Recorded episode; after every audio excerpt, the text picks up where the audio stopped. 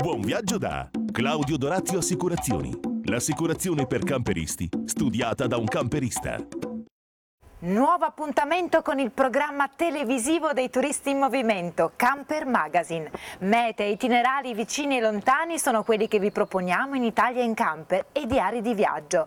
Nuovi modelli di camper e tante altre curiosità sono tra gli argomenti che trovate in tutte le nostre puntate, come questa che vi consiglio di seguire perché è davvero speciale.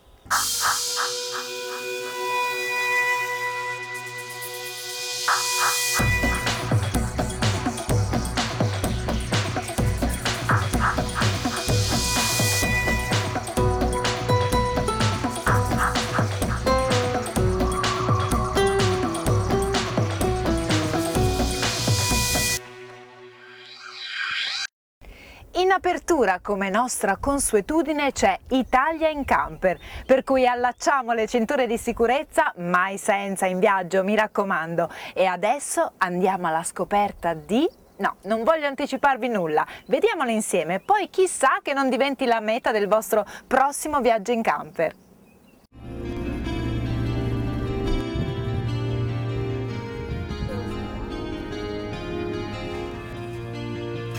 Questa settimana per i nostri itinerari dell'Italia in camper ci siamo spostati in Val d'Orcia in Toscana, dove tra splendidi paesaggi e antichi borghi abbiamo percorso in lungo e in largo questi luoghi affascinanti scoprendone culture e tradizioni. Il nostro itinerario parte da San Gimignano, cosiddetta anche città delle belle torri, il cui nome dipende dal santo vescovo di Modena, Gimignano, che avrebbe salvato la città dalle orde barbariche. Suo sviluppo demografico e commerciale è stato favorito dalla sua splendida ubicazione lungo la via Francigena o via Romea, la famosa strada che collegava Roma ai più importanti paesi dell'Europa e che rappresentava lo sviluppo degli scambi commerciali di quell'epoca. Dal 990 fino al 1300 San Gimignano ebbe uno sviluppo economico e commerciale inestimabile, oltre che uno sviluppo artistico di notevole importanza.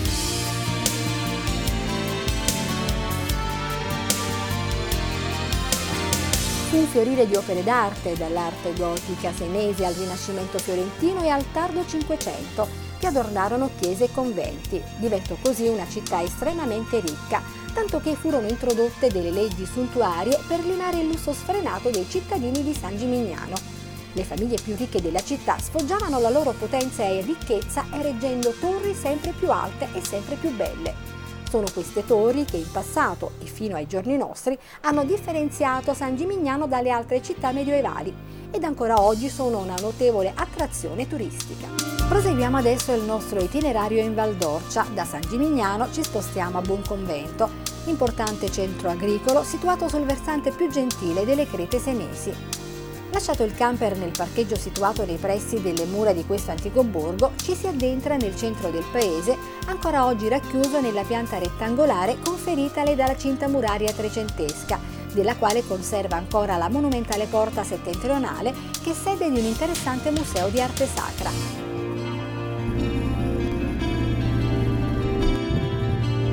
Proseguiamo per Montalcino, piccolo borgo arroccato su un colle sul quale campeggia la possente fortezza trecentesca.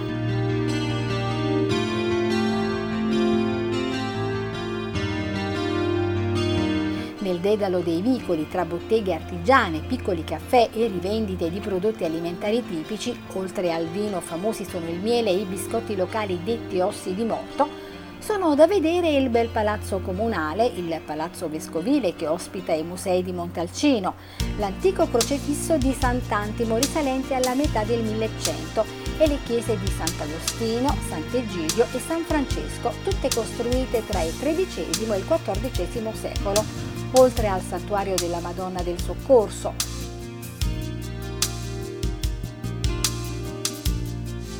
Poco fuori la città, presso Castelnuovo dell'Abbate, invece, nella valle dello Starcia, troviamo l'abbazia romanica di Sant'Antimo, intimo e impressionante tempio avvolto in un'atmosfera quasi fatata, fondato da Carlo Magno nel 781.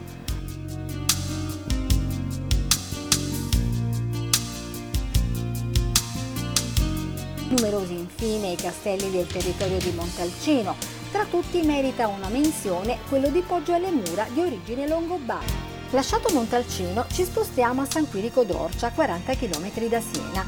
Ancora in gran parte racchiusa dentro le mura medievali, si entra attraversando una porta imponente, la Porta Nuova, probabilmente la stessa che attraversavano i pellegrini che qui facevano sosta camminando lungo la via Francigena per recarsi a Roma. Sono tante le cose da vedere, in particolare la chiesa collegiata del XII secolo, il palazzo Chigi del XVII secolo che ricorda ai visitatori il passato feudale del borgo, la chiesa di San Francesco, sita in Piazza della Libertà, fulcro vitale del paese, che custodisce la statua della Madonna di Vitaletta di Andrea della Robbia, e la chiesa di Santa Maria Assunta dell'undicesimo secolo di stile romanico. Quasi di fronte c'era l'antico ospedale della Scala, punto di sosta per viandanti e pellegrini.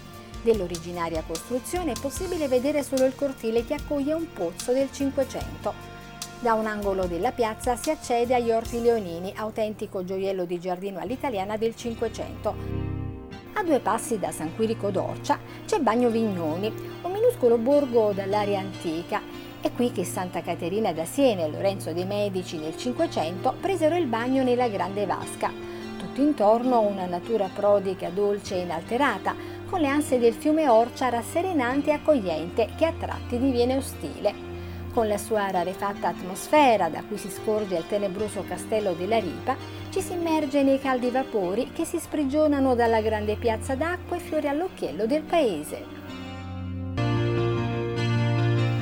Continuiamo il nostro itinerario in Val d'Orcia. Ci spostiamo adesso a Pienza, ultima tappa del nostro viaggio, che si trova in provincia di Siena ad un'altitudine di 491 metri sul livello del mare.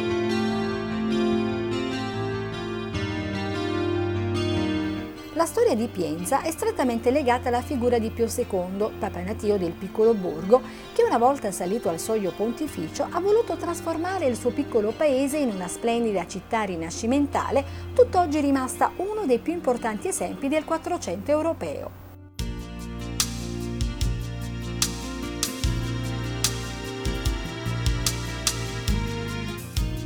Realizzazione della città di Pio II fu affidata all'architetto fiorentino Bernardo Gambarelli, detto il Rossellino, allievo e collaboratore di Leon Battista Alberti. Ma il vero ispiratore dell'opera urbanistica fu il Papa che diresse dall'alto i lavori che durarono poco più di tre anni. L'ispirazione di Pio II fu dettata dal desiderio di mantenere il vecchio asse viario che attraversava Corsignano da est ad ovest e mancando di spazio sufficiente, l'architetto di Pienza pensò di far divergere i palazzi principali, il palazzo papale e quello vescovile, e di inserire tra questi il Duomo. Solo nel 1996, visto il valore di questo centro storico, Pienza è stato inserito nel patrimonio mondiale UNESCO e riconosciuto patrimonio dell'intera umanità. Ed ora un invito a tutte le amministrazioni, se volete promuovere il vostro comune qui a Camper Magazine allora dovete scrivere a Italia in Camper chiocciola noi arriveremo prontamente subito con le nostre telecamere per riprendere i luoghi più belli e suggestivi del vostro territorio.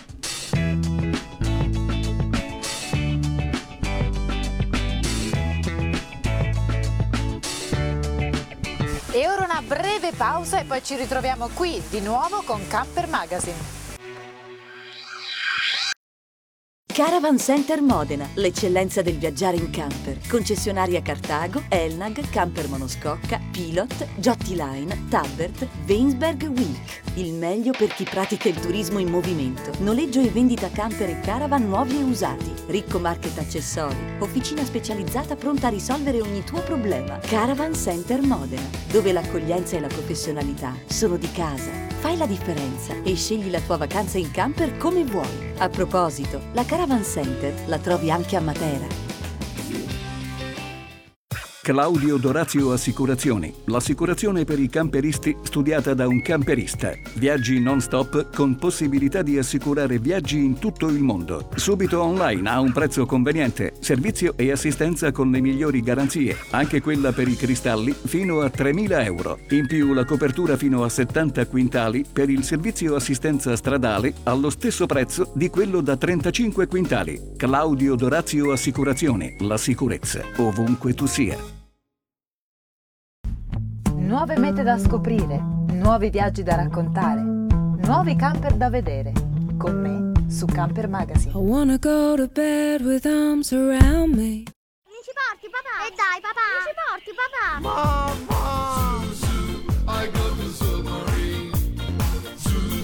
Zoomarine, il parco divertimenti di Roma. Delfini, spettacoli e acquapark. Zoomarine, una vacanza in un giorno. Scopri le novità 2011 su zoomarine.it. Mi ci porti papà? 5 euro di sconto per te grazie a Camper Magazine. Compra il tuo biglietto su www.zoomarine.it e inserisci il codice Camper Magazine. Oppure scarica il tuo buono sconto da www.campermagazine.tv. Quanti luoghi sogniamo di raggiungere prima o poi nella nostra vita? Qualcuno magari riusciamo a raggiungerlo davvero, altri invece continueranno a restare sempre e solo dei bellissimi sogni. Grazie a Diari di Viaggio riusciamo a mostrarvi anche quei luoghi che per molti rimarranno sempre delle mete irraggiungibili e poi chissà che non vi venga voglia invece di inserirli nel vostro prossimo itinerario di viaggio. Cos'è il complesso di Fascioda? È il cimitero degli elefanti? Quali sono i vantaggi e gli svantaggi per chi decide di intraprendere un viaggio in camper? Dai vostri diari di viaggio, una serie di avvincenti puntate con tanti consigli per chi intende visitare il continente più spettacolare del mondo, l'Africa.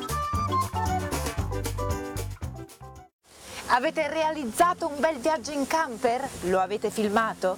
Beh, allora scrivete a redazione chiocciola campermagazine.tv specificando tutti i vostri dati e la meta che avete raggiunto a bordo del proprio camper. Sarete contattati dalla nostra redazione che selezionerà il viaggio più bello e voi potrete diventare i prossimi protagonisti di Diari di Viaggio.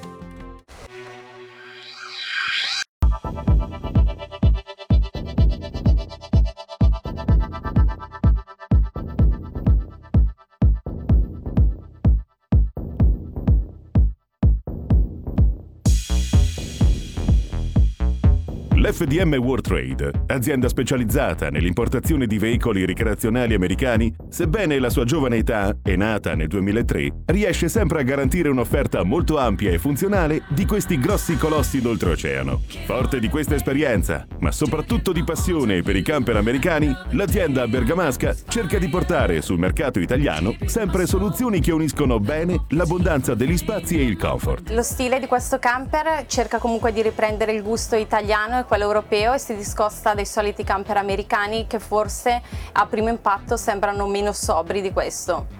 È sulla scia della sua personale esperienza che nasce Venice, una rivoluzione assoluta e senza precedenti. E questo mezzo Venice nasce dalla collaborazione di FDM con Iveco. È un mezzo molto particolare ed innovativo eh, in quanto viene proposto sul telaio Iveco 65 quintali con motore 3000 turbodiesel. Si tratta infatti del primo motorhome americano su telaio Iveco, il cui punto di forza è rappresentato dal comfort e dalla spaziosità che solo il mercato americano può offrire, unito all'affidabilità e alla robustezza del telaio Iveco. E la scelta di creare un veicolo del genere sta nel fatto che comunque volevamo unire il living americano, quindi un'ampia abitabilità interna, ad un telaio affidabile come quello italiano, eh, di cui si possono trovare con facilità pezzi di ricambio e comunque dai consumi abbastanza ridotti. Si presenta con un esclusivo ambiente con tre slide out, ovvero tre pareti estensibili, divano in pelle contrapposto ad una spaziosa dinette, con la possibilità di personalizzare gli interni su richiesta. Cucina in stile europeo con fornello a tre fuochi e frigorifero con doppia porta.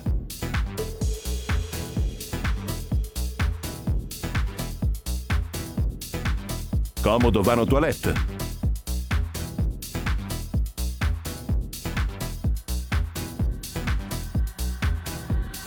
Maxi mansarda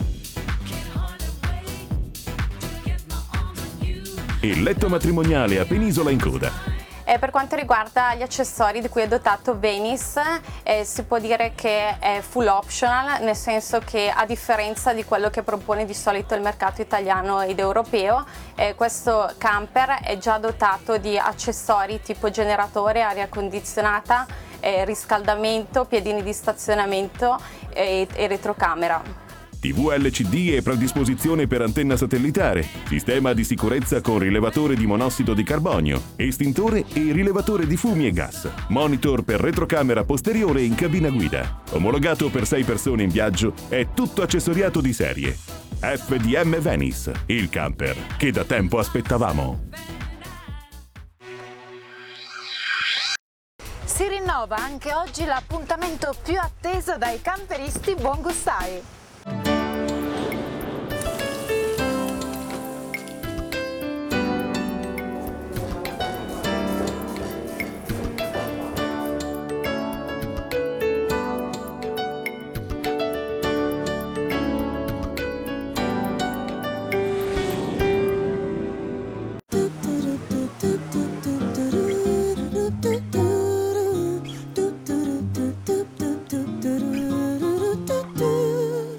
Quest'oggi cercheremo di darvi una ricetta facile e veloce da preparare, perché no, anche in camper. Che cosa ha pensato? Anche quest'oggi ho pensato a una ricetta molto semplice e veloce e comoda da poter fare anche in camper.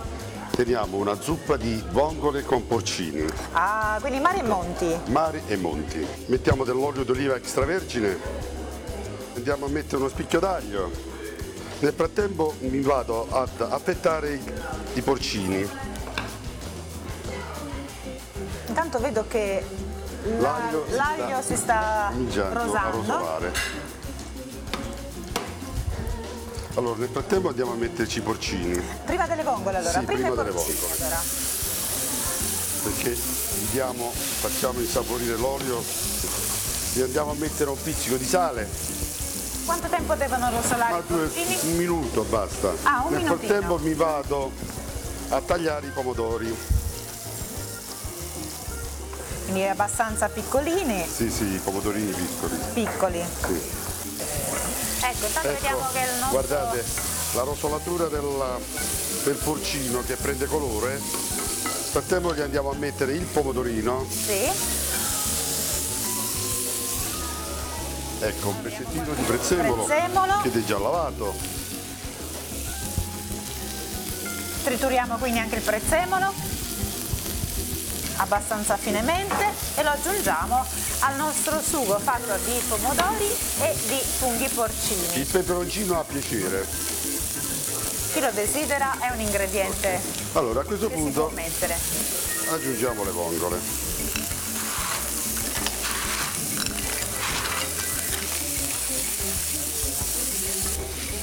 E il nostro sugo è quasi, Quasi è quasi pronto. Allora vicino alla sta zuppa noi gli andiamo ad abbinare Sì. dei crostini al formaggio. Ah, crostini al Sono, formaggio? ecco, del pezzo di pane con crostino fatto con del formaggio, dell'olio extravergine, dell'origano, sale e pepe. Che formaggio utilizziamo? Il parmigiano. Parmigiano può andare bene. Vedo che intanto le vongole Si si stanno stanno aprendo, cominciando sì. ad aprire, quindi sono quasi, Quasi. pronte. A questo punto le vongole sono, sono aperte. La Noi nostra zuppa è quasi pronta, non ci rimane che impiattare la nostra zuppa di porcini e vongole che può essere utilizzata come un buon antipasto, Pasto. un antipasto originale, eh, gustoso, oppure come un primo, perché no? Ora prendiamo i nostri crostini al formaggio, li abbiniamo vicino. abbiniamo vicino alla zuppa. Ok Barbara, questo è per te. Grazie. questo è per me. Allora, vogliamo riepilogare per gli amici che si seguono da casa tutti gli ingredienti necessari per realizzare una zuppa di porcini e di vongole. Allora, gli ingredienti per 6 persone sono 900 g di vongole veraci, 200 g di pomodorini, 300 g di porcini, aglio, peperoncino quando basta, un decilitro d'olio e un po' di prezzemolo.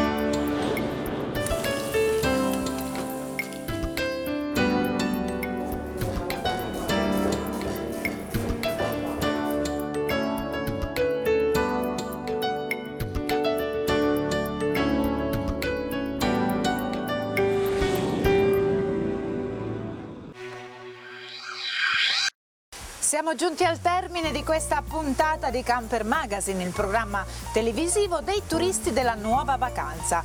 Beh, come sempre io vi saluto, vi do appuntamento alla prossima settimana e a proposito, eh, Camper Magazine potrete seguirlo anche su www.campermagazine.tv. Ciao a tutti! Santini, è inutile dire, lei rappresenta uno dei concessionari più conosciuti nel settore del turismo plein air. A questo punto la sua presenza qui vuol dire qualcosa, il punto di vista per quello che concerne proprio il settore che lei rappresenta oggi. Sì, certo, diciamo noi rivenditori siamo un po' la, la liaison, il, il, l'anello di congiunzione tra il mondo produttivo e, e l'utenza quindi siamo quelli che siamo in prima linea, che raccogliamo per primi e forse in modo anche più diretto e reale tutte le istanze e le esigenze del cliente. La, mm, il seminario di oggi aveva come tema principale l'aspetto ecologico, ecoturistico del, del camper.